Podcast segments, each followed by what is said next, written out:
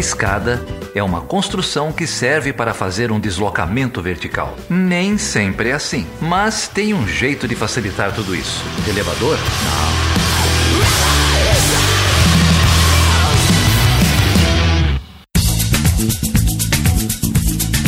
Seja bem-vindo e seja bem-vinda a mais uma edição do Chutando a Escada. Eu sou Geraldo Zaran. E eu sou a Débora Prado. E aí, Débora, tudo bem? Tudo bem, e você, Geraldo? Tudo bem, tudo bem. O que, que você preparou para os ouvintes essa semana? Então, preparei um bate-papo aí sobre um tema que tem circulado bastante na imprensa, que a gente tem visto muito, que é a. Alguns já chamam de guerra, né? De governadores contra o Bolsonaro. Então, eu chamei dois especialistas para falar sobre isso com a gente. E quem que veio então falar com a gente? Participaram desse bate-papo Ana Mauad, que é professora na Universidade Católica de, na, em Bogotá, e o Cairo Junqueira, que é colega nosso aqui no Brasil, ele é professor na Universidade Federal de Sergipe. Os dois estudam tema da, do federalismo brasileiro, para a diplomacia, atuação internacional aí de cidades e estados, então o programa ficou bem legal. Legal. E esse é seu tema, né? Federalismo, é... para a diplomacia, esse é seu tema, né? Também. Olha, eu vou, vou, ter que, vou ter que admitir aqui que eu falei pra caramba, viu? pra variar, né? Ainda mais sendo um tema que eu gosto tanto. Aí que eu desatei a falar. Nossa, depois eu tive que falar, nossa, gente. Falei muito. Mas foi legal, foi muito bacana. Foi um bate-papo interessante, assim, pra gente pensar aí o que que tá. O, quais são as razões aí, né? O que que tá por trás dessa briga aí dos governadores? O que que tá acontecendo fora do Brasil, no Brasil, sobre isso? Legal. Para quem legal. quiser saber mais, a gente, eu, a gente, nós colocamos na descrição do episódio também algumas reportagens para quem quiser saber mais sobre o tema, alguns artigos que a gente menciona também na conversa. Então, quem quiser saber mais também pode acessar lá os links. Não, legal. Agradecer aí o, o Cairo. O Cairo é apoiador do, do Chutando Escada? O Cairo é. O Cairo é apoiador do Chutando. Tá lá no nosso grupo. Então faça você também como o Cairo. Se quiser é, apoiar a continuidade desse projeto, entra lá no chutandoescada.com.br barra apoio. A gente tem três campanhas de, de apoio financeiro, uma no PicPay, uma no Catarse e uma no Patreon. Não é sempre que um apoiador vem falar aqui como entrevistado, né? Já aconteceu algumas vezes.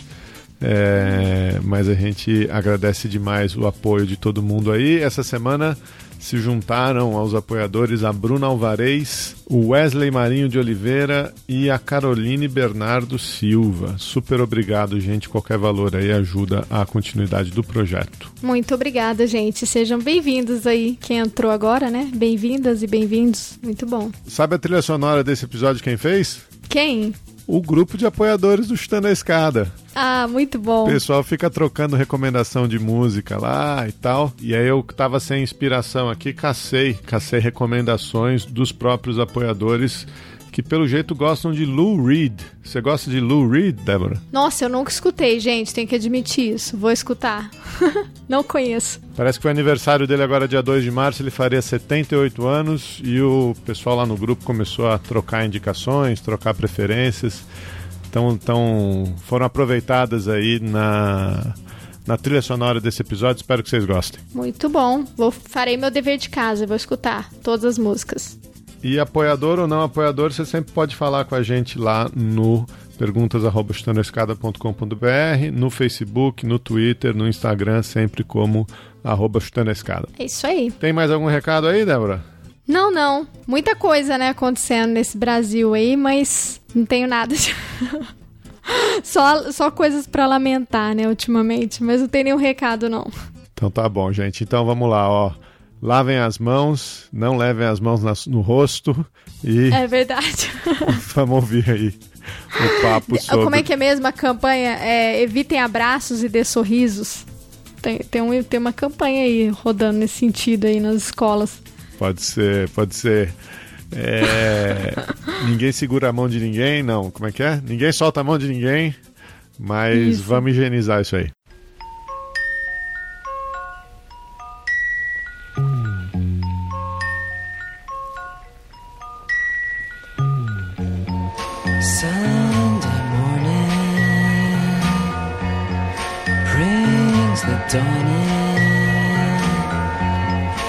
It's just a restless feeling by my side. Early dawning, Sunday morning. It's just the wasted years so close behind. Watch out, world's behind you. There's always someone around you who will call. It's nothing at all.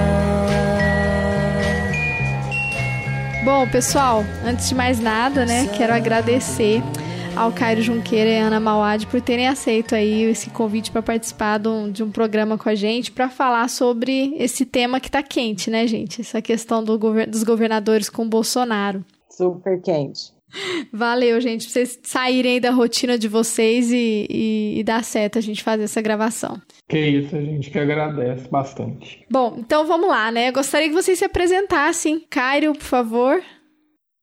É, bom, queria agradecer, Débora, pelo, pelo convite, Ana também por estar tá participando junto comigo. E brevemente, eu sou. Meu nome é Cairo, eu sou professor aqui do Departamento de RI da UFS, Universidade Federal de Sergipe, e também sou membro do NEPS, que é o Núcleo de Estudos de Políticas Públicas da Unesp de Franca, e do Observatório de Regionalismo, ligado à REPRE, que é a Rede de Estudos de Política Externa e Regionalismo. Enfim, brevemente é isso. Legal. Ana? Olá, bom dia, boa noite, boa tarde, boa madrugada. Não sei quando que as pessoas vão escutar. Estamos à noite aqui, né? Então, boa noite para os meus colegas Cairo e Débora. Um prazer sempre participar do Chutando a Escada, um dos melhores podcasts que tem. É... Meu nome é Ana, sou professora de Relações Internacionais na Universidade, na Pontifícia Universidade Javeriana, em Bogotá. Minha linha de investigação é em cidades e mudança do clima. Junto com a Débora e com o Cairo, pesquiso a, a relação dos governos subnacionais com as relações internacionais, desde os tempos da graduação, que nós três compartilhamos da Unesp Franca. E obrigada pelo convite, Débora. Muito bom, bom demais hein, encontrar os colegas aí unespianos. Bom, gente, é, acho que para situar um pouquinho é, o nosso debate, né, a gente viu nas últimas semanas aí muita coisa acontecendo, né, ao, ao, os conflitos ali e que ganharam um espaço muito grande na imprensa entre os governadores e o Bolsonaro, né. É, se a gente for voltar no começo do ano passado, a gente já identificava algumas situações com relação a isso, né? Eu acho que a, a mais importante tem a ver com o momento no qual o Bolsonaro perdeu o financiamento do Fundo Amazônia, naquele contexto das queimadas, no segundo semestre, né? Das queimadas na floresta amazônica, e aí a Noruega e a Alemanha cancelaram, né, o financiamento do Fundo Amazônia, suspenderam, e aí a reação do governo Bolsonaro foi muito diferente da, daquela dos governadores, né? E aí, a partir daí, a gente tem observado um movimento interessante com relação aos governadores, que eu acho que seria interessante a gente conversar um pouquinho com o pessoal sobre isso, para além daquilo que a gente vê aí na imprensa, né? Como a Débora colocou muito bem, né? O governo Bolsonaro tem uma resistência por parte dos governos subnacionais, né, no Brasil representado pelos estados, pelos municípios, em algumas políticas pontuais que começaram muito com questões ambientais, é, suscitadas especialmente pelas queimadas na Amazônia, mas essa agenda de confrontação tem aumentado conforme o governo vai perdendo popularidade também, né? Então a gente acho que é interessante observar como isso evolui desde o ano passado até até agora e, e, e, e, como esses governadores e alguns prefeitos têm se articulado pra, como oposição política em algumas, em algumas políticas públicas específicas, mas no discurso também. E como isso se reflete também na posição do Brasil mais fragmentada no, no cenário internacional. É, só para dar o pontapé, eu queria trazer um evento do ano passado que me chamou muito a atenção, que foi é, antes mesmo do, do, do Bolsonaro assumir o governo, mas depois de ter ganho as eleições, é, o, o, o Bolsonaro sinalizou para o governo Temer que não queria receber a COP no Brasil, né, a Conferência das Partes sobre, sobre mudança do clima no Brasil, e o governo é, Temer retirou a, a proposta brasileira de hospedar a COP em 2019. Ao mesmo tempo, antes da COP, teria um evento programado que seria a Climate Week em Salvador. E aí o governo Bolsonaro, é, quando se deu conta que isso, esse evento ainda iria ocorrer em agosto de 2019, em maio, o ministro do Meio Ambiente, Ricardo Salles, é, informa às Nações Unidas que o Brasil não iria receber mais. E isso causou uma polêmica internacional muito grande, ao ponto do prefeito ACM Neto sair em defesa da conferência e dizer que Salvador estava disposto a receber essa conferência internacional sobre mudança do clima é, em agosto de 2019. E aí teve todo. Aí já foi um, um evento muito pontual, demonstrando um protagonismo do prefeito de Salvador no, no sistema internacional em oposição à posição mais conservadora do governo Bolsonaro em relação à, à agenda de clima. Então aí já, já começou, a gente já pode sentir um elemento importante, né? A questão ambiental ela, ela é uma questão que polariza os governos governos locais e o governo federal no sistema internacional, mas como a Débora bem pontuou, essa confrontação tem evoluído com uma velocidade bastante grande para outras agendas.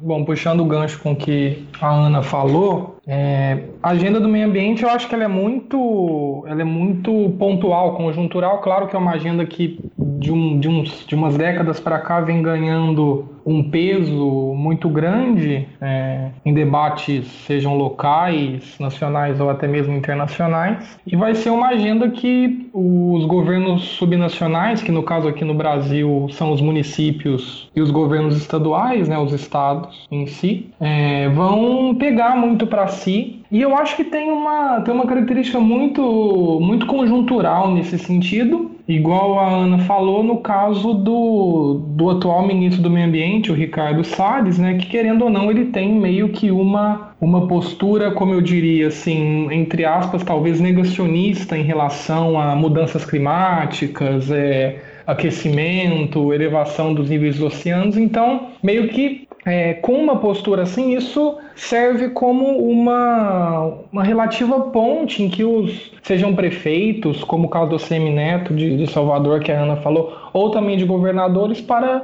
para puxar essa agenda para eles e, e, ganhar embalo nesse, nesse sentido, né? É, e já me estendendo um pouco, acho que depois a gente vai, vai falar mais, eu acho que é interessante a gente entender esse debate que a gente está tratando aqui, dessa relação entre governo federal, da União em si, com estados e com municípios, tentando entender um pouco do, do, de como que, o, como que o Brasil em si se estrutura, né? E acho que é interessante falar que é um sistema federalista. Eu acho que isso muda muita coisa uh, nesse sentido. É claro que o sistema federalista aqui no Brasil não é algo novo, não é algo recente. Acho que remonta ali ao período da República, no final do século XIX. Mas enfim, como a gente sabe, o Brasil ele meio que tem um histórico de colonização muito, muito acentuada, é, um período ditado, ditatorial né, é, bastante recente e que nesses períodos meio que há uma postura do governo federal em centralizar determinadas decisões, determinadas prerrogativas, né?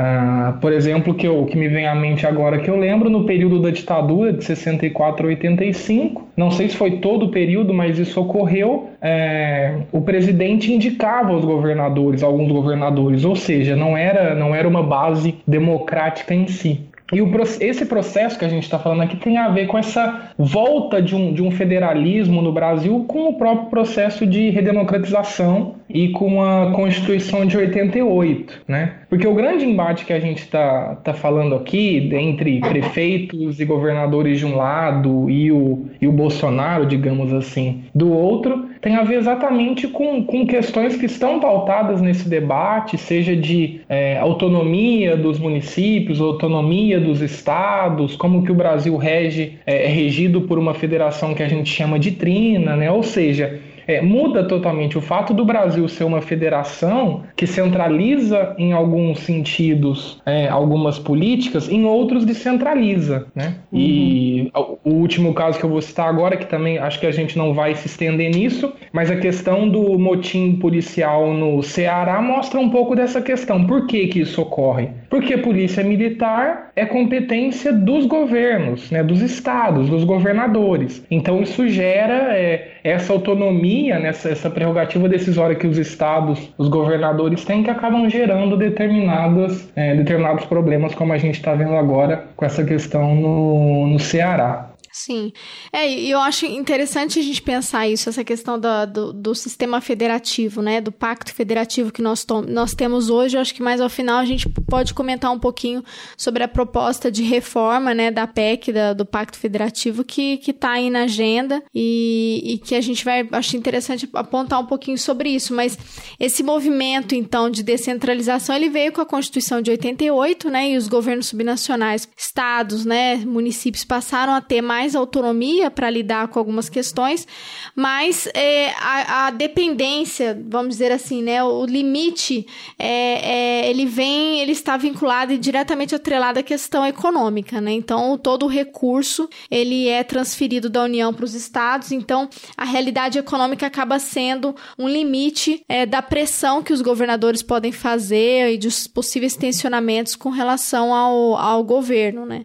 É, tem uma reportagem no, no estado, na Folha de São Paulo, que vai apontar essa questão da, dos limites que, que os estados têm no sentido de colocar essas, é, esses tensionamentos né, uh, com o governo federal. Mas o fato é que uma, a gente tem observado um movimento de, de descentralização. É uma reportagem, depois a gente pode colocar na, uh, no final do episódio, que o título é Governadores articulam frente para se contrapor ao, Bozo, ao Bolsonaro. Né? Porque, como a Ana bem apontou, à medida que o Bolsonaro vai perdendo popularidade, a tendência tem sido né, um isolamento do governo e um, um, uma uh, uma, uma contraposição cada vez maior por parte do governo, por parte do próprio Bolsonaro com as outras instituições, né? E no caso é, da relação com os, os governos, no caso estaduais e os municipais, né? E aí o Cairo lembrou essa questão da crise do, da, dos motins da PM, e isso teve um impacto muito significativo nos últimos dias, porque o governo praticamente deu um apoio tácito aos motins, né? Porque o Moro não se posicionou, os governadores cobraram a posição do Sérgio Moro, isso não veio institucionalmente, né, por parte do Planalto, uma crítica direta. O próprio filho do, do Bolsonaro acabou elogiando, né? Então, comandantes da Força Nacional que atuaram lá chegaram a, a considerar e, e afirmar publicamente que os PMs eram heróis e tal. Então, assim, a gente tem um rompimento institucional aí. E o que a gente observa é uma cobrança por parte dos governadores para que isso não aconteça novamente e o governo tenha uma posição diferente nesse sentido, né? E, e aí os, os governadores, isso, isso é uma coisa inédita, eu acho, na história, assim, desde o período de redemocratização, talvez até antes dos governadores divulgarem uma carta, né? Então, uhum. agora, no, no, dia, no dia 17 de fevereiro de 2020, em reação às, às falas do Bolsonaro de que a a culpa, né, pela morte do miliciano ligado ao filho dele lá no, lá no Nordeste era responsabilidade do governador do estado da Bahia. Então ele fez declarações é, na imprensa sobre a morte do Adriano de, da Nóbrega na, lá na Bahia, culpou o governo e tal. E aí isso gerou uma repercussão muito grande. 20 governadores elaboraram uma carta em defesa do Pacto Federativo, né? Criticando as declarações do Bolsonaro, dizendo que isso não contribui em nada para a estrutura democrática prática no país, isso seria uma afronta né, aos governadores, e foi assinado não só pelos governadores é, de oposição ao governo, porque já tivemos uma situação né, no começo do, no, do ano passado, acho que foi no segundo semestre, né, quando o Bolsonaro é, usou uma expressão preconceituosa para se referir aos governadores do Nordeste, e aí ele apontou no áudio que vazou criticando o Flávio Dino, dizendo que o Flávio Dino era o pior. Esses paraíbas, foi a expressão que ele usou, é, né? Foi quando ele falou Paraíba, sim, sim. Então, lá atrás já, já aconteceu uma reação. Só que naquela época a imprensa leu da seguinte forma: ah, é uma opo é a oposição do governo que está se contrapondo. Mas agora não, né? Porque agora, o, inclusive o Dória, eles participaram, escreveram essa carta, né? Vários governadores de partidos distintos, né?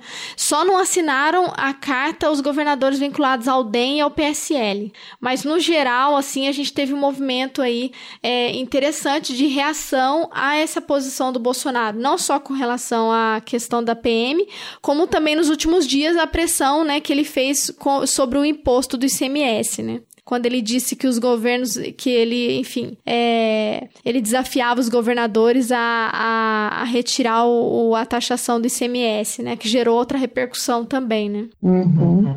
Que ele disse aqui, como é, eu vou, depois a gente pode colocar as reportagens, mas ele coloca a questão do, é, de, os próprios governadores já criticam, né? Porque ele fala lá, ele colocou no Twitter, os governadores cobram em média 30% de ICMS sobre o valor cobrado nas bombas dos postos de gasolina, e aí ele ele vai dizendo que isso prejudica o consumidor, então ele desafiou os governadores a reduzir os impostos, sendo que ele sabe que são impostos que são vitais aí para a sobrevivência dos estados, né? Que isso seria impossível. Então vem esse movimento dele colocar também a população contra os governadores, mesmo aqueles que seriam base do governo, né?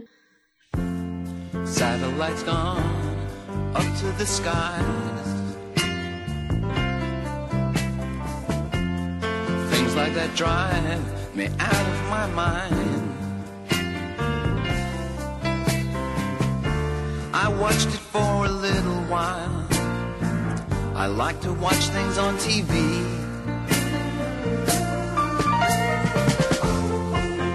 Satellite of love. Satellite of love. Satellite of love. Satellite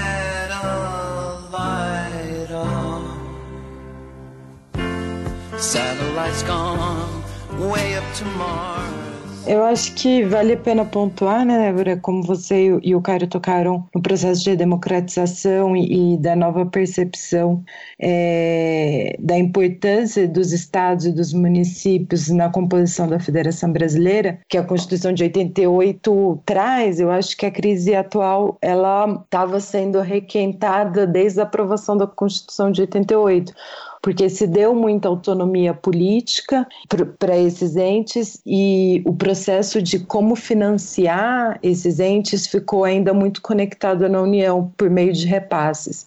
Então, por um lado, estados e municípios passaram a ter decisões, é, capacidade de decisão política em muitos temas, sem ter a contrapartida de ter o seu próprio como financiar essas decisões políticas, ainda ficaram reféns da, do governo central. E acho que desde então essa, essa crise ela, tá, ela é iminente, né? A gente tem alguns períodos ao longo da história que houve choques maiores, outros menores pelo repasse, mas o fato é que nesse momento, junto com a crise política, uma crise de representação e também com a gente tem que considerar que estamos em ano eleitoral e muito dessas manobras estão muito conectadas com manobras eleitoreiras também, é, essa crise ela, ela era inevitável. O problema é que ela começa a ganhar outros contornos agora e, e, e, e ultrapassa, por exemplo, a, as fronteiras nacionais. A, e, uma crise entre os entes federativos passa a ser também uma crise de representação do, do papel do Brasil no sistema internacional. Né? Uhum.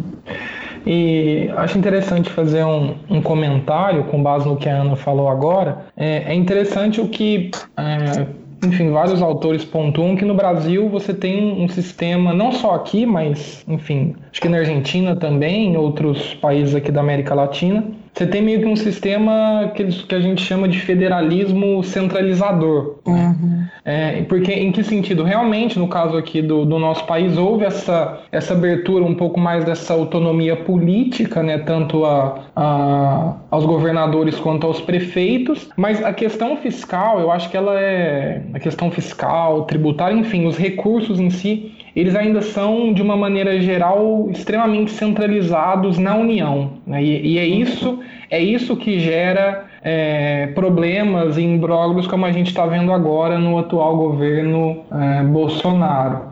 Até porque, assim, pelo, pelo pouco conhecimento que eu tenho e por, e por algumas pesquisas que eu fiz em 2017, 2018 para a minha tese, eu analisei especificamente o caso do Brasil, claro que era com uma perspectiva mais voltada ao Mercosul, ao nosso regionalismo aqui no Cone Sul, mas foi interessante perceber uma certa distinção, claro, com, com as suas exceções, mas uma certa distinção em como governadores e como determinados prefeitos enxergam é, a internacionalização e também o debate aqui no nível nacional. O que, que eu quero dizer? Eu quero dizer que, é, pelo menos com, nos estados que eu tive contato assim com representantes diretos, eu posso citar Minas Gerais, São Paulo, Mato Grosso do Sul, que eu me lembro agora de, é, de cabeça. O que os estados e os governadores eles, eles colocam como prioridade é exatamente o que está sendo debatido agora. Né? Como eu falei, essa questão fiscal, tributária, como você tinha comentado, Débora, a questão da, é, da, da, reforma do Pacto Federativo, é isso basicamente que é, os governadores é, têm como preocupação. E por que, que eu digo isso? Porque em termos internacionais, de internacionalização, de se voltar um pouco mais para o âmbito externo, serão as cidades que vão, que vão adquirir um protagonismo maior. Né? Como eu disse, há, é, eu não estou generalizando, existem casos a serem estudados, mas quando a gente vê, é, igual a questão de Salvador, que a, que a Ana mencionou, outras cidades, enfim, é, a lista é, é bastante intensa. Comparativamente com alguns estados aqui no Brasil, as cidades elas têm um ímpeto maior de internacionalização, elas querem um, é, um pouco mais de ter, entre aspas, digamos assim, adquirir uma voz no, no âmbito externo. Isso se dá também em partes, voltando ao começo da minha fala e já retomando o que a Ana tinha falado, a essa questão do, do da federação da Constituição de 88 que mesmo com todos os seus percalços, a gente sabe de todos os seus problemas e falta de cumprimento, acho que é interessante pontuar que mesmo que em teoria, em tese, mas isso tem a sua, a sua importância, é, os municípios, no caso, eles foram elevados à condição de ente federativo. Né? Eu acho que essa, essa é uma característica muito importante do nosso sistema que é, eu não poderia deixar de mencionar aqui porque acaba implicando exatamente é, nesse debate que a gente está falando, seja no âmbito interno, doméstico em si, como também no âmbito do que a gente normalmente chama de paradiplomacia, do, da questão internacional em si. É uma coisa que, eu, que, que você apontou muito bem, e a Ana também colocou, a questão do, do pacto federativo e da maior autonomia das cidades.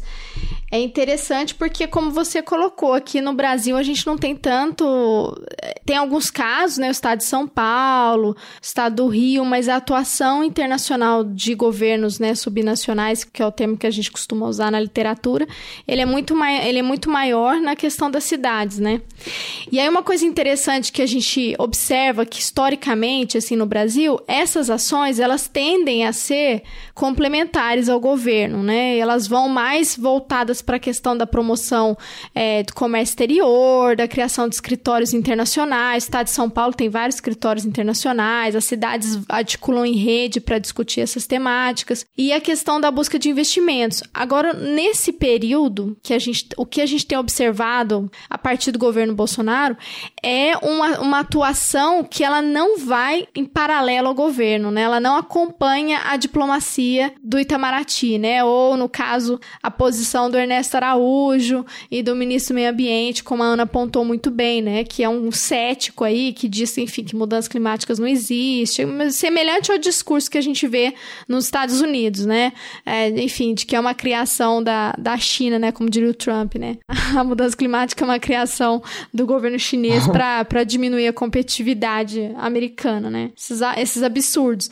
Mas o que a gente observa agora, e isso é interessante entender, eu acho que, que eu acho que tem um impacto impacto maior quando a gente tem trabalhado uma pesquisa sobre isso. Então, para quem, para ouvinte, para o ouvinte que vai escutar, a gente vai trazer algumas informações antecipando um pouquinho, é, bem rapidamente aquilo que a gente tem pesquisado. Mas o que a gente observa é que é, os governadores, né, principalmente, no caso específico, eles têm buscado recursos internacionais e retomada de financiamento nessa temática ambiental na contramão da posição do governo, né? Inclusive se alinhando a governo, a presidentes que o Bolsonaro bateu boca, falou absurdos no Twitter, como é o caso do, do, do Macron, né?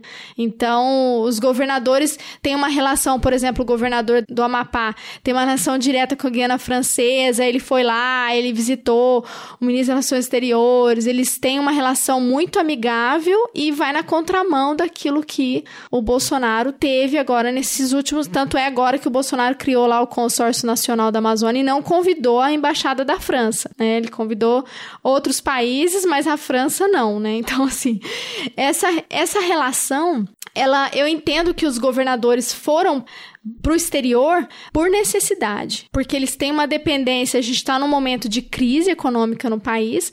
Os caras perderam um orçamento significativo que o Bolsonaro diz que não, que não tem importância para ele, mas para os estados tem, né? Se a gente for pegar os dados do Fundo Amazônia, por exemplo, só em 2018 foi uma média de 1,8 bilhões de reais de financiamento, segundo os dados lá do site. Os projetos apoiados, a gente tá, tem trabalhado sobre isso, né? Se debruçado para isso. Em sua maioria são, primeiro lugar, terceiro setor, depois vem quem? Estados. Então, assim, os estados perderam um percentual de, de ajuda financeira significativa. E aí eles se veem, então, nesse ativismo. Eu não sei se foi uma coisa meio que por. por eu, eu na, na, minha percepção, foi por necessidade, assim, né? Esse envolvimento maior no exterior, tanto é que eles viajaram na Europa para tentar recuperar esse é, o Fundo Amazônia, para tentar solicitar recurso, pensando na questão da sustentabilidade, né? Aí foi o Valdez Góes, o Helder Barra, Barbalho, né? Eles foram solicitar uma, um recurso já com essa discussão. Então, assim, não é novidade que estados e municípios vão para fora pedir recurso, mas ir para fora com um discurso diferente do governo, isso é uma coisa que a gente não via até então, né? É, tanto é que na época lá dos incêndios, eles lançaram publicamente na imprensa, eles fizeram. Uh, pronunciamentos né, dos governadores do consórcio do Nordeste, da Amazônia, criticando a posição do governo. Né? Eles chegaram a lamentar que a posição do governo brasileiro tenha provocado a suspensão dos recursos. E eles disseram abertamente: olha, a gente vai, nem que seja diretamente, tentar uma interlocução com os financiadores. E, e, o, e o Bolsonaro falou, ele chegou a, a, dizer que a Noruega assassinava baleias, na verdade era Dinamarca, lembram disso? Soltou aquela fake news lá e disse: ah, fala para a Alemanha se preocupar lá com as florestas da Europa que foram destruídas. Um discurso, assim, bem desqualificador, assim, quando os Estados, não, olha, isso é importante pra gente.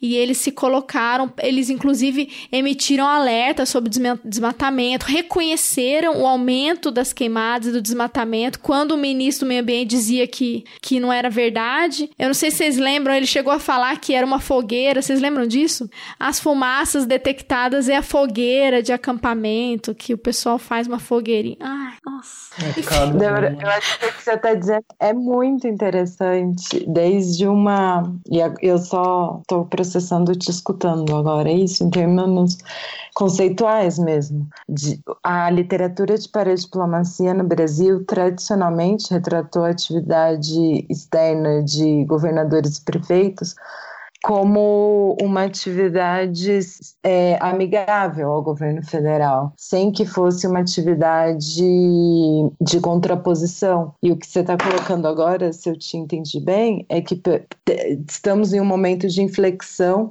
da análise da paradiplomacia no Brasil. Estamos vendo a paradiplomacia em um discurso que de confrontação com o governo federal, com a intenção de se diferenciar do que está sendo feito pelo presidente presidente, que tem uma, uma, uma imagem muito ruim fora do Brasil.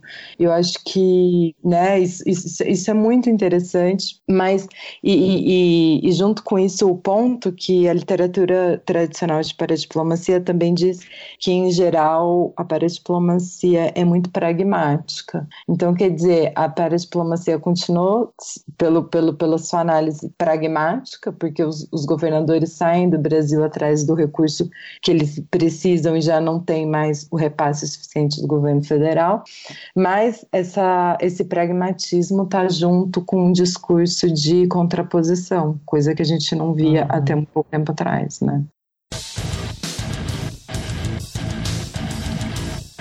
Você está ouvindo Chutando a Escada, um podcast de política internacional e divulgação científica em relações internacionais. Para apoiar este projeto, acesse chutandoaescada.com.br/apoio.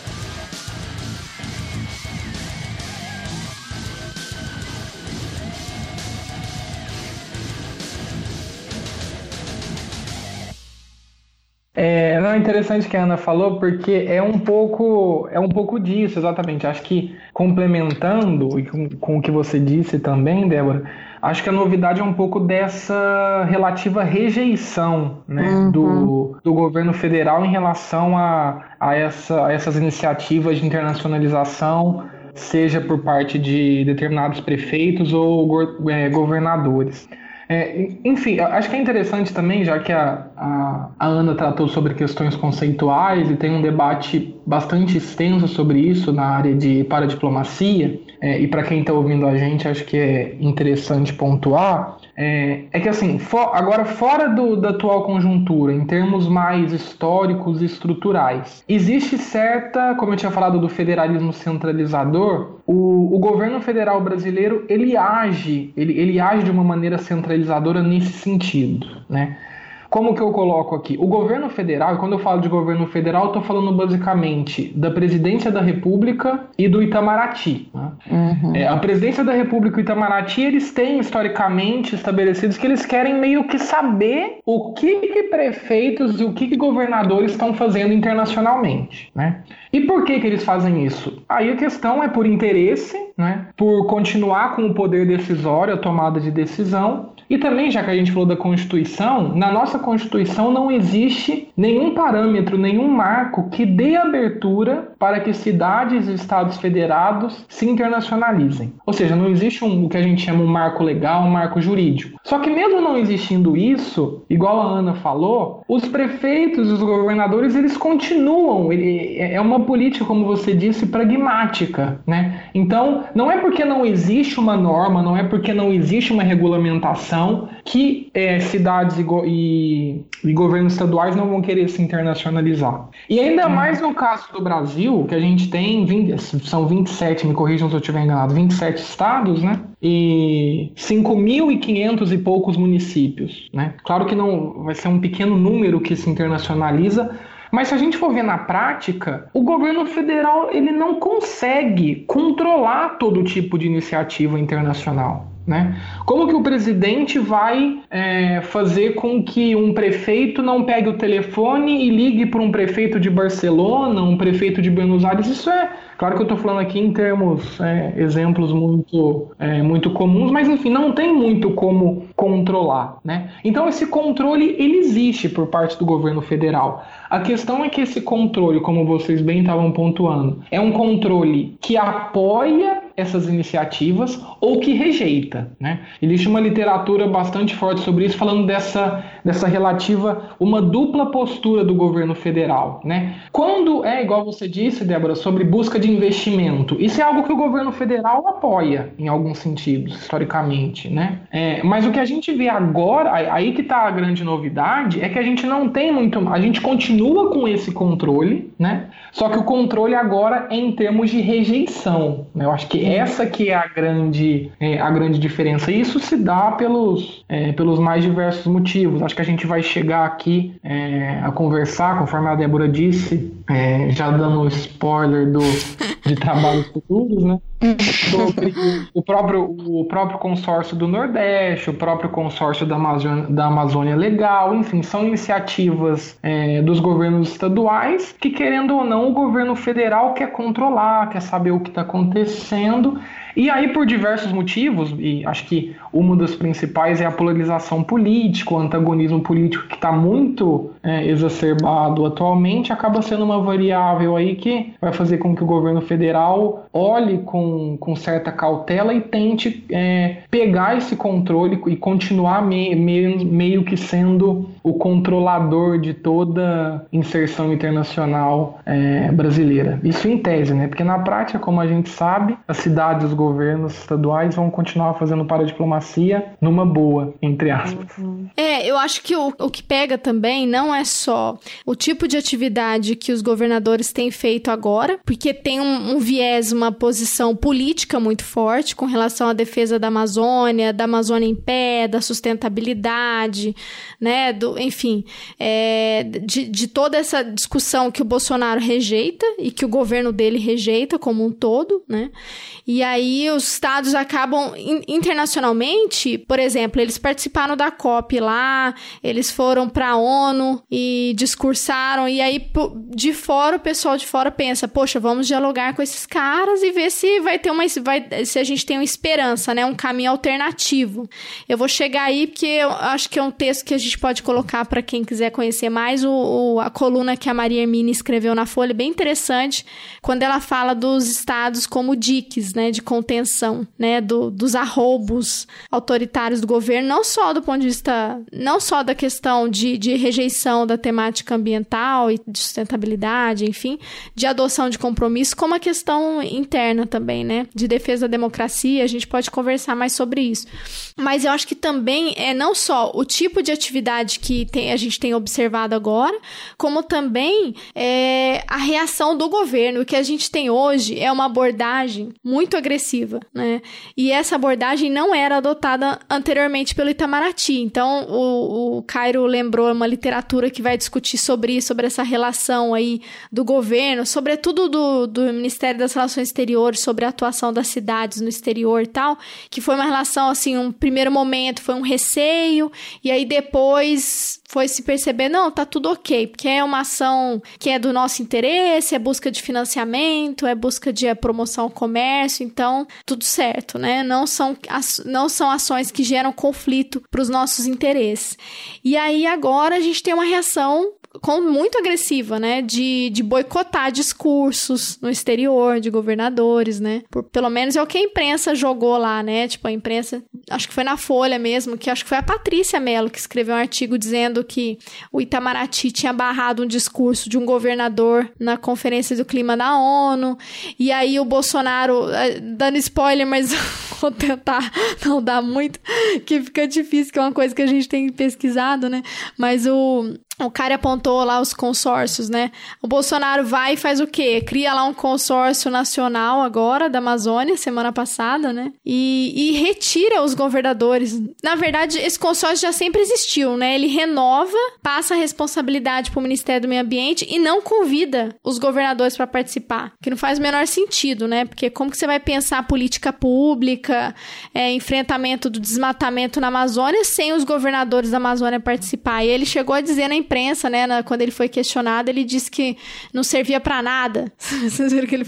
Ele. Quer ver? A reportagem é na, na segunda semana de fevereiro, né? Ele falou: Bolsonaro diz que governador em conselho da Amazônia não resolve nada. E aí, esse retorno que vocês apontaram muito bem da centralização, né? Então, eu quero controlar a agenda, né? Controlar a agenda, sobretudo essa agenda da Amazônia, que ela é, ela é o meio que que um calcanhar de Aquiles, né? O Bolsonaro já tem essa visão bem da época da ditadura, de que a Amazônia é nossa, de que o governo quer se colocar cada vez mais presente. Não sei se vocês viram, a revista Piauí fez uma, um artigo muito bom falando sobre a criação de novas rodovias que na Amazônia que vão assim, enfim, trazer impactos assim muito negativos nas comunidades lá, né? E, e essa ideia do trazer desenvolvimento, né, para a Amazônia. Então é uma retomada, né, de agenda, né? É uma retomada de agenda e um controle. Isso explica, eu acho, a, essa, essa, essas tentativas do governo de colocar a população contra os estados. Então é uma forma de você jogar também, né? E, e reduzir a capacidade dos estados de discutir a, a, reforma do Pacto Federativo, né? Talvez assim, ó, vamos discutir a reforma, mas de acordo com aquilo que a gente tem interesse. Então vamos ter uma autonomia aqui e ali. Eu acho que o governo quer mais é se livrar livrar do, do BO, vamos dizer assim, né? Porque pelo Pacto Federativo que tem sido discutido, um dos pontos lá é que os, a União fica proibida de, de acudir o Estado em caso de crise financeira. Então os caras estão assim, a gente vai se livrar de um, de um problema, porque a gente tem o Estado de Minas aí em recuperação, né? Apesar de estar em crise, deram um aumento de 41%, né, para os militares. O Zema fez isso, né? Sim, interessante você colocar isso, Débora, porque talvez, né, pensando se o governo Bolsonaro não tivesse com essa crise de comunicação generalizada, é, quando ele foi eleito, não havia essa oposição por parte dos governadores eleitos também. A gente pega o exemplo do Dória, o Dória estava muito alinhado ao governo Bolsonaro, e ele começa a ter um discurso, a separar o discurso quando o governo começa todas essas crises de como, é, inclusive da imagem externa do Brasil, o governo Dória começa a se separar, porque João Dória é um, talvez um dos políticos mais ambiciosos hoje no Brasil começa a se separar. Então, o que é muito interessante é que a gente tem alguns governadores, inclusive os da Amazônia, com um discurso mais progressista do que talvez seria esperado deles quando eles foram eleitos, dada a conjuntura que o, o, o governo Bolsonaro força esses governadores e esses prefeitos a se diferenciar. E aí esses, eles começam a ter uma perspectiva um pouco mais progressistas em alguns temas, né? E a buscar no, no, no exterior a aprovação, o reconhecimento de que o Brasil não está é, todo caminhando para esse, esse desgoverno, que é o governo Bolsonaro, mas que há forças e, e, e o movimento dos, dos governadores junto com Rodrigo Maia, mostrando que há esses poderes trabalhando, o legislativo e, e os governos subnacionais, de que há um, alguma racionalidade na ação política no Brasil. Só para é, fazer um comentário, é, uma coisa que me chamou muita atenção, como eu disse, acho, eu acho o João Dória um dos, um dos políticos mais ambiciosos hoje e muito estratégico. Ele, ele foi eleito muito nessa campanha, né? Bolsonaro, voto, o voto Bolso Dória, tudo isso. Teve uma implicação muito grande para o PSDB, essa posição. E eu não sei se vocês viram, mas quando ele tá, ele, o, o João Dória foi para o Fórum Econômico Mundial em Davos, agora em janeiro, e ele deu uma entrevista para Cristiane Amapur, da CNN. É muito interessante ver qual é a postura e o discurso dele quando ele está falando com uma audiência externa do que quando ele está falando é, dentro do Brasil, com o meio de comunicação no Brasil. E como o discurso dele para a CNN é um discurso muito mais de oposição ao governo Bolsonaro do que ele faria dentro do Brasil ou em português. Uhum. Então, isso, isso, é muito interessante porque às vezes pode passar a impressão de que esses governadores e esses prefeitos é, têm uma agenda progressista. Na verdade, muitos deles foram empurrados a adquirir uma posição muito mais progressista do que tinham quando foram eleitos, porque o contexto mudou, né? Eu acho interessante que, assim, é, acho que uma das, das preocupações, e, e talvez seja um dos principais motivos do Bolsonaro ter certa certa rixa, certa aversão a essa internacionalização dos estados, seja um pouco por conta dessa imagem internacional, igual a Ana tinha falado, né?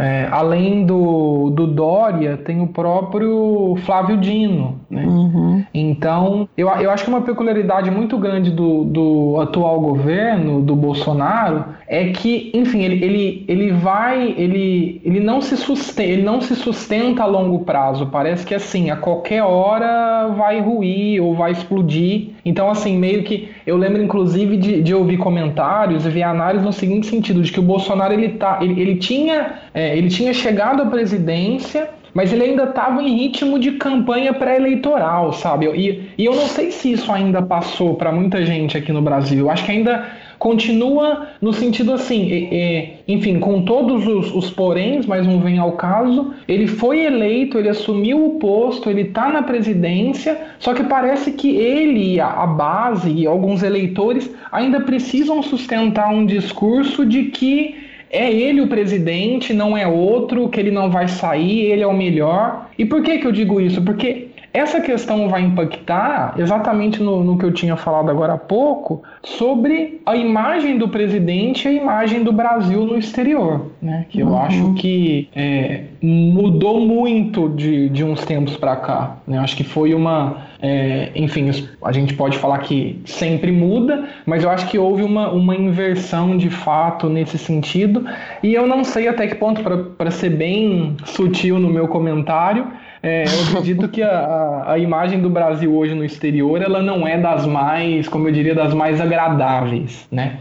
Então, o que, o que acontece? Igual na questão da COP que a gente mencionou, é, o caso de buscar investimento de países como Alemanha, Noruega, a questão do desmatamento da Amazônia, que eu acho que aí a gente tem assim uma, uma, uma clara evidência de um jogo ali e de uma questão política que o Bolsonaro, na minha visão, ele perdeu, sabe? Ali, ali ele perdeu porque é, a questão da Amazônia é central né, para esses países que eu acabei de citar e para e essa questão, seja no âmbito da ONU, das conferências climáticas, enfim.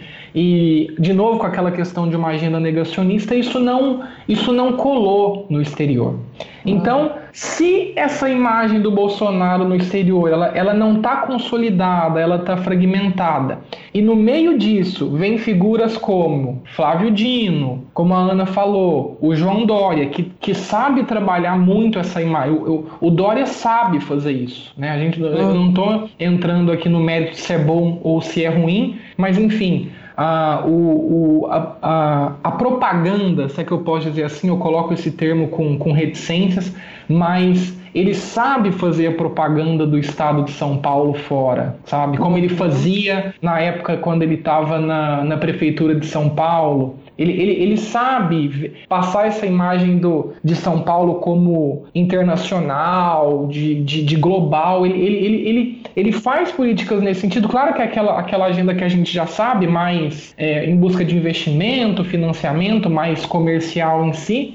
E daí o que acontece? A imagem dele, nesse sentido, vai, vai ganhando roupagem. E o Bolsonaro, querendo ou não, ele fica meio que nessa encruzilhada e por isso também eu acho que ele tenta frear os próprios, os próprios governadores em si.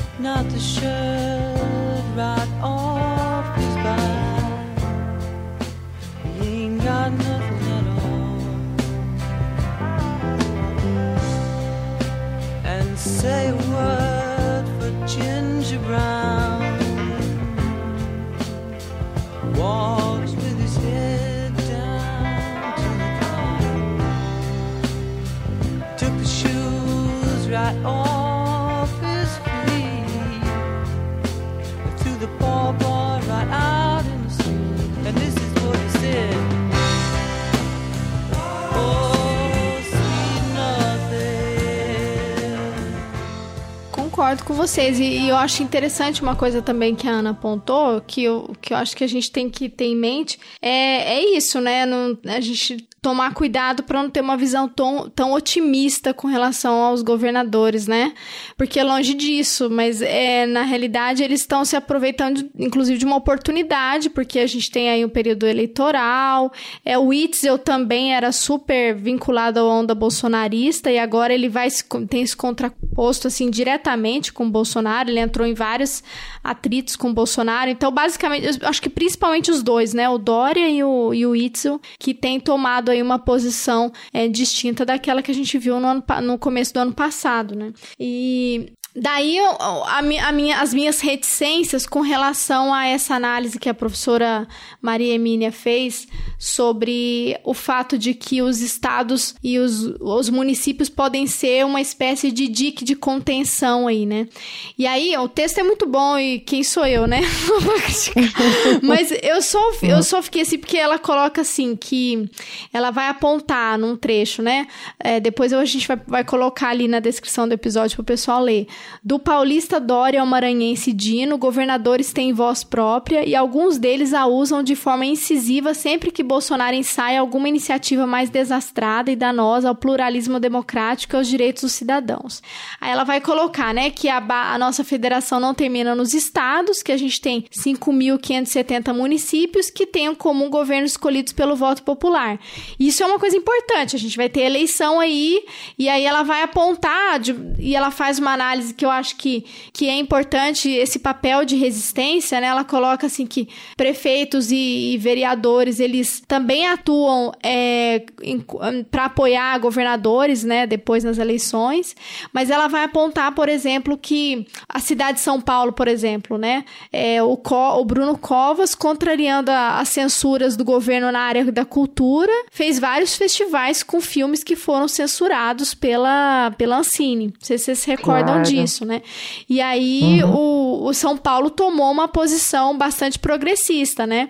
E, e, aí ela vai apontando isso, mas até que ponto isso pode de fato ser um dique de contenção? Porque, por exemplo, do ponto de vista da austeridade, das políticas e das reformas, da previdência, da reforma administrativa, das possibilidades, por exemplo, do Estado, é, dos governadores e do, da União é, reduzir salário de servidor os estados estão, ó, de braço dado com o Bolsonaro. Então, assim, é, medidas que vão impactar diretamente na vida da população, sobretudo a população mais pobre, né? Como, por exemplo, a discussão agora da, do Pacto Federativo lá, de desvincular os recursos de saúde e educação, que na prática vai desobrigar os municípios, os estados e, os, e a União, que tem um percentual fixo, que eles precisam aplicar um mínimo, né, de percentual para essas áreas. Isso vai ser desvinculado, vai unificar um único percentual, e aí eles basicamente, algumas análises falam isso, né? Escolha de Sofia, né? O governo do estado vai ter que decidir se ele vai investir em hospitais ou em abrir escola. E aí, na prática, e aí tem uma, tem uma entrevista muito boa com uma, com uma professora aqui, deixa eu ver se eu acho. É, onde que tá? Ah, aqui. É na uma reportagem do El País. Ela vai falar. Cadê? Rapidinho, gente a economista Esther Duick, da, da, da professora da economia da UFRJ. Ela vai falar: olha, eles vão escolher a saúde e vão deixar a educação de lado. Então, assim.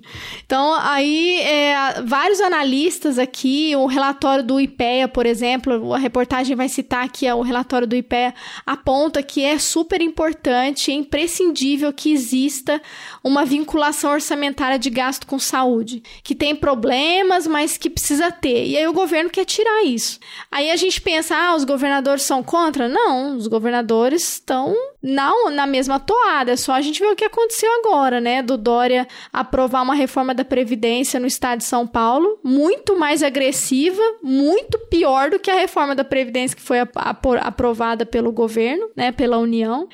E, e aí, PM descendo o pau no povo, nos servidores, as pessoas estavam lá na Câmara para protestar.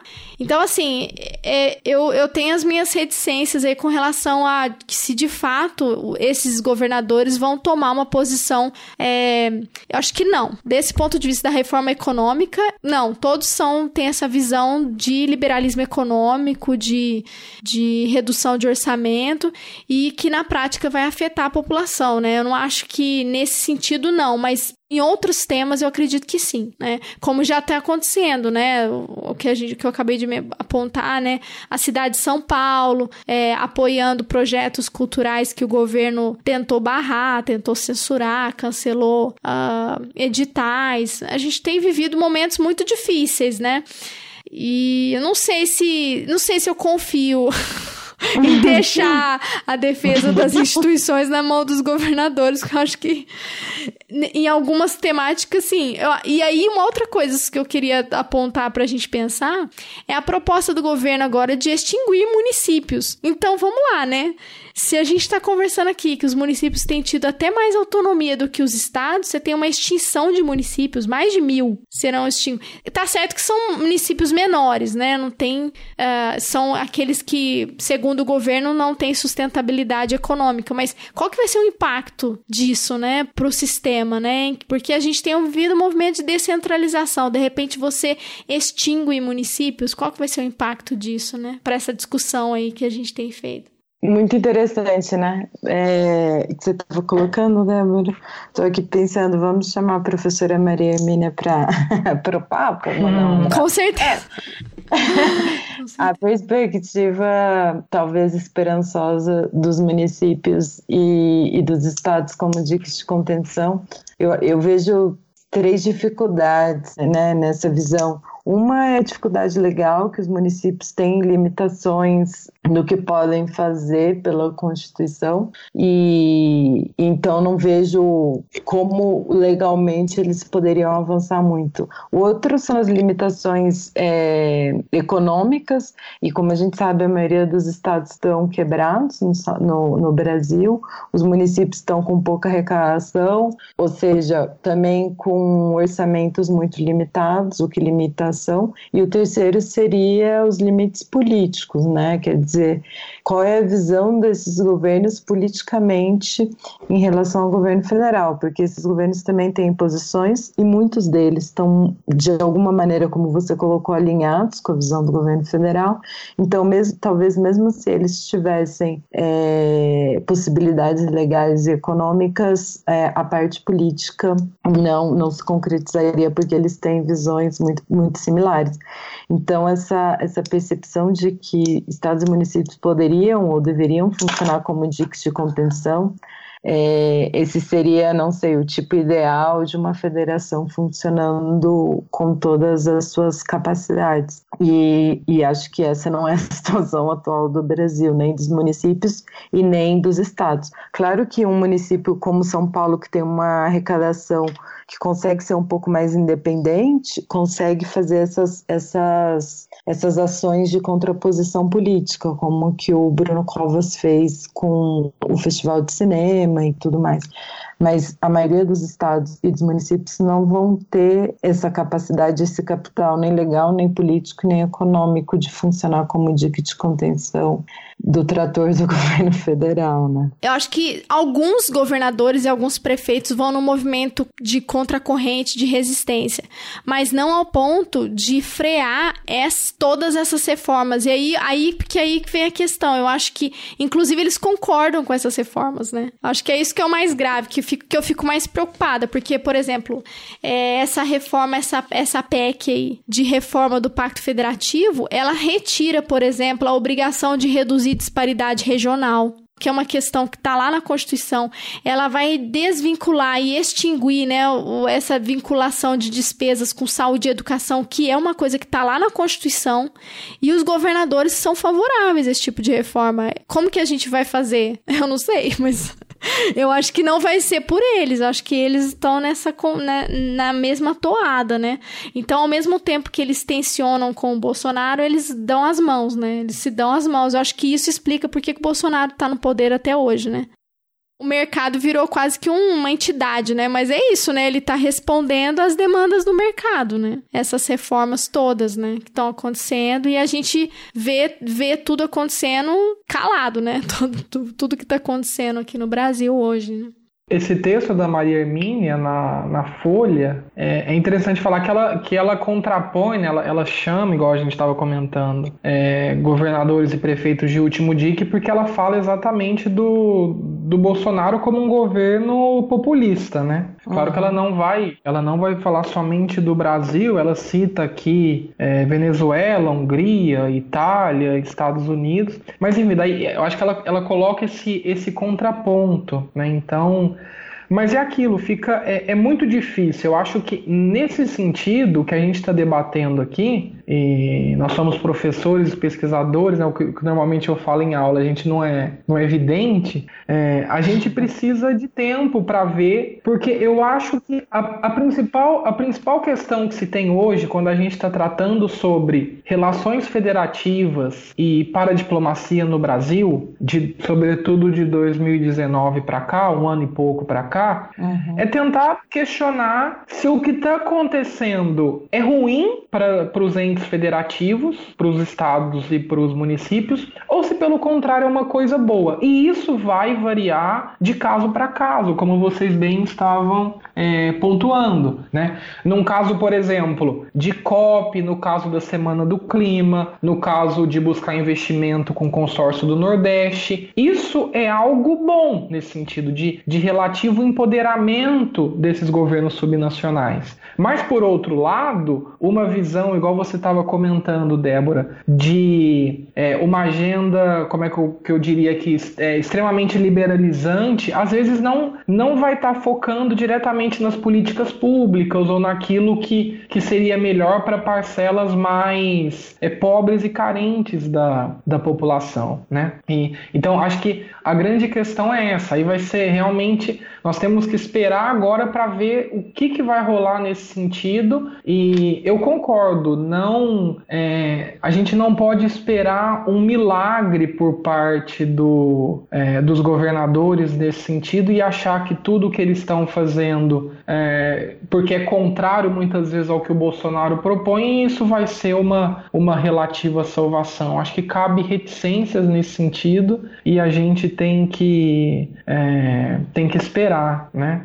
E, por fim, aqui você tinha comentado sobre a distinção de municípios, que é, é, é essa agenda, né? É uma, é, salvo engano, o Guedes já tinha falado, ele era a favor. O, o presidente do Novo, que eu esqueci o nome agora, é, ele também foi a favor da extinção de municípios, né? Que isso, isso tá, isso tá né, nessa proposta do, é, do Pacto Federativo, porque eu estava dando uma olhada aqui, ó, hoje o Brasil tem 1.200 municípios com população inferior a 5 mil habitantes, ou seja, são municípios extremamente pequenos, né?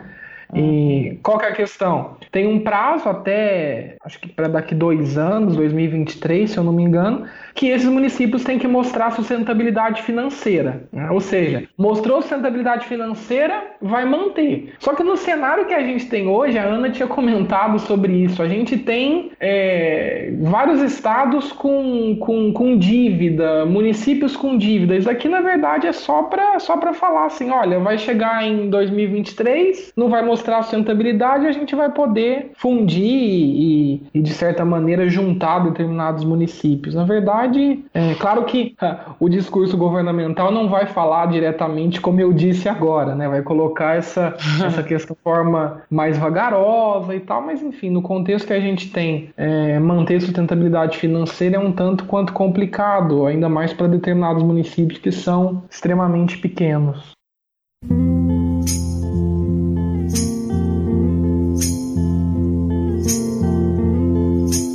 Sometimes I feel so happy.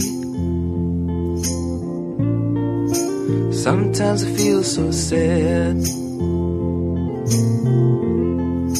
Sometimes I feel so happy. But mostly you just make me mad. Baby, you just make me mad.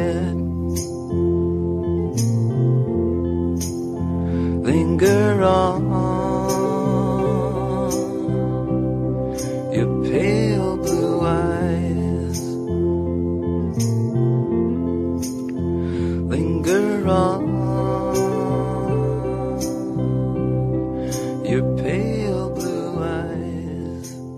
Agora, sobre essa questão do papel, né, dos, dos estados e dos municípios na defesa, né, de, de temáticas mais progressistas, mas se eu for pegar, se a gente fizer o recorte, né, na questão de direitos humanos, social, é, pode ser que a gente esteja se aproximando de um cenário, e às vezes, enquanto você falava, eu fiquei pensando muito no, na realidade, por exemplo, da, do, nos Estados Unidos, né? Porque a gente tem governadores progressistas, você tem governos estaduais que têm feito uma resistência ao Trump, mas, na, mas você também tem governadores altamente é, reacionários, né?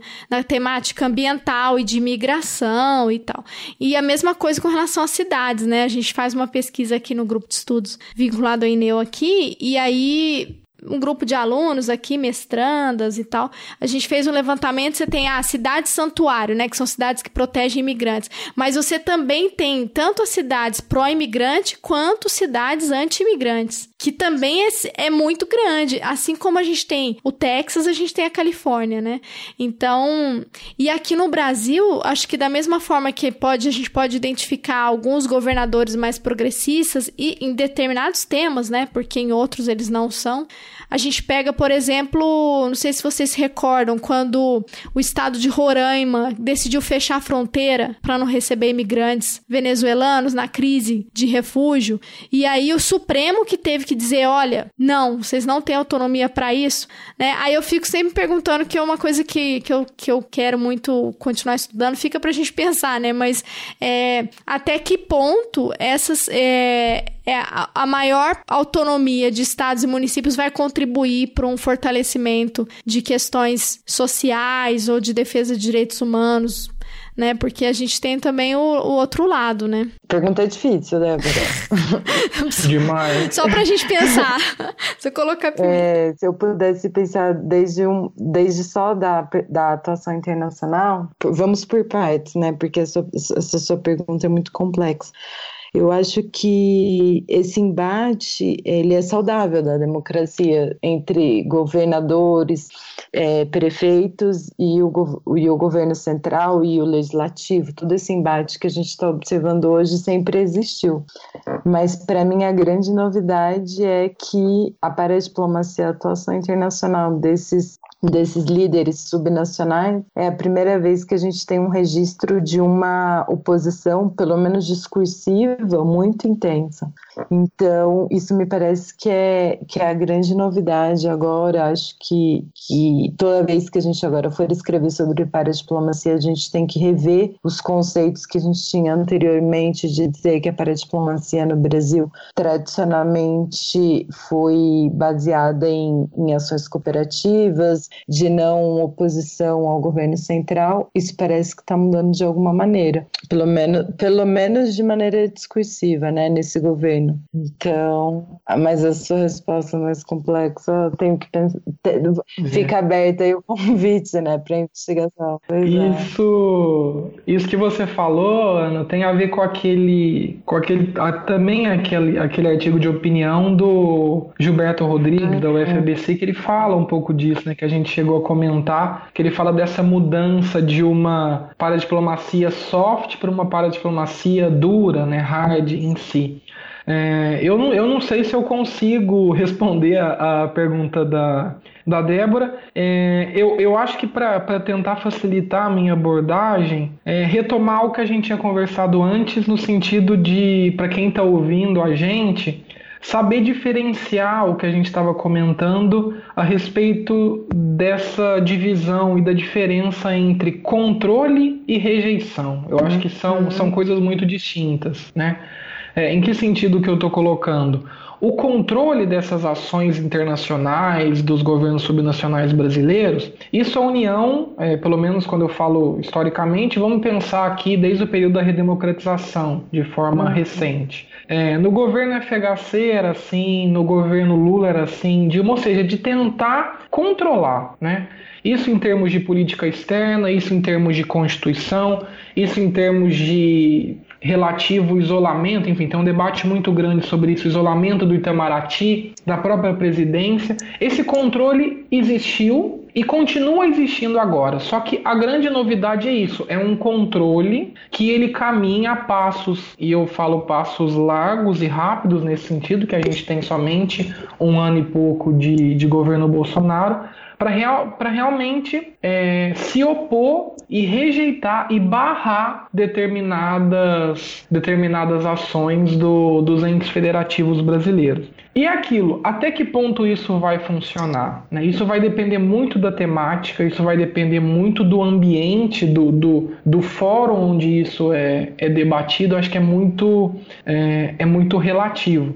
Mas eu tendo a concordar com o que a Ana falou. É, esses embates, a gente a está falando de algo aqui é, talvez com que o, o, pouco que nos resta de, de, falar que o Brasil ainda tem uma, tem uma base democrática e, e isso faz parte do jogo democrático, né? Uhum. É, é, respeitar, né? A gente, a gente, não. Claro que existe um debate muito grande a respeito da, da soberania, mas nós não, não, estamos falando diretamente sobre soberania. A gente está falando aqui sobre a autonomia desses entes e isso é regulamentado, né? Uhum. Então, a, o, o, lado bom é exatamente isso, é saber que é, esse jogo político, que não pode ser um jogo sujo, evidentemente, ele ainda acontece e ele deve, é, ele, ele deve acontecer. A questão é que, por vezes, como a gente sabe, o governo federal tem posturas muito arbitrárias e muito é, efusivas, digamos assim, para não usar outros termos mais, mais duros. Mas, enfim, aí a, o, as cidades e os, e os uh, cidades e os governos estaduais acabam é, procurando brechas, né? Então é, é um pouco dessa, dessa questão. Muito bom, gente. Concordo com vocês. Eu acho que é isso mesmo. E agora observar o que, que vai acontecer nas eleições desse ano, né? Nas prefeituras, qual que vai ser a configuração, que eu acho que é uma outra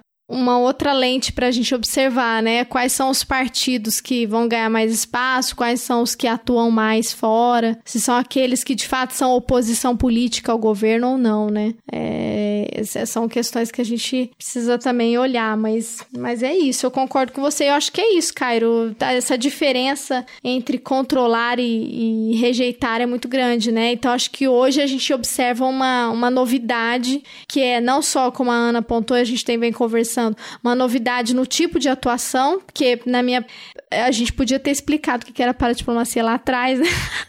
mas é a definição de uma atuação paralela, né, ao Estado, né? E aí hoje, hoje eu acho que nem esse termo cabe para definir isso que está acontecendo, né? Quando eu trabalhei na, na minha tese nos Estados Unidos, eu falava e eu defendo que isso também é no caso brasileiro, a gente não não tem uma palavra para definir esse tipo de atuação que gera esse constrangimento, mas não é uma separação também, né? Não é uma tentativa de, de separar, mas também não é uma atuação paralela, né? Aí o debate é bem, é bem extenso. Mas daí, para quem tá ouvindo, é só procurar para a diplomacia, ler as coisas que, é. que você anda. A tese da Débora e a tese do Cairo. Não, não vamos desanimar as pessoas que vou falar, não, socorro. mas, é, mas acho que é isso, né? Essa novidade no tipo de atuação e no, no, da forma, né, que esse governo, que é um governo de extrema direita, ele vai reagir de uma forma muito mais agressiva, como ele tem reagido com tudo, né?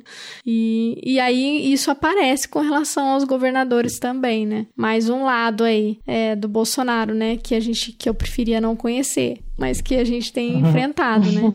E é, vamos ver até onde que isso vai virar, né? Como diz o Cairo, vamos acompanhando as cenas dos é. próximos capítulos. É, eu é. acho que é, o, talvez o alento, né, como o Cairo colocou, é que essa posição ela ocorre porque temos um, ainda alguns pesos e contrapesos no nosso sistema democrático e os municípios e os estados estão desafiando o governo federal nesse sentido, de mostrar que existem outros poderes, assim como o legislativo. Se eu pudesse fazer uma, uma, assim, uma pequena perspectiva do que a gente pode esperar para esse ano, que é um ano eleitoral importante para os municípios, especificamente, é que essa tensão tende a ser ampliada quando a gente entra num espaço de, de competição eleitoral. É, as diferenças, ela, eu imagino que vão se ampliar, eu imagino que isso em cidades como São Paulo, Porto Alegre, Salvador, a gente vai ver mais embate, pelo menos discursivo nesse sentido. Não, não no sentido de que os,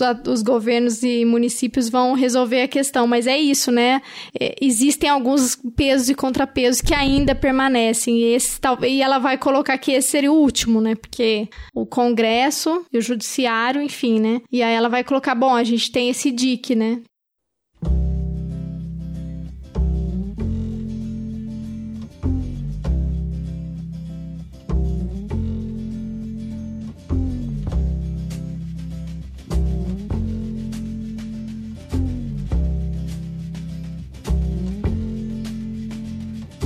Holly came from Miami, FLA.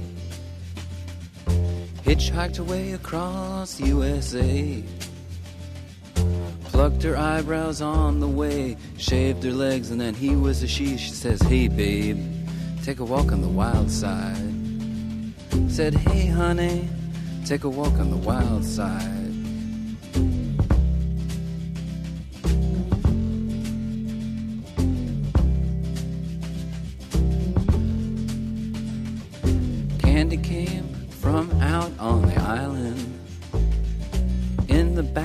She was everybody's darling. But she never lost her head, even when she was given head. She says, Hey, babe, take a walk on the wild side. Said, Hey, babe, take a walk on the wild side. And the colored girls go do do do do do do do do do do do do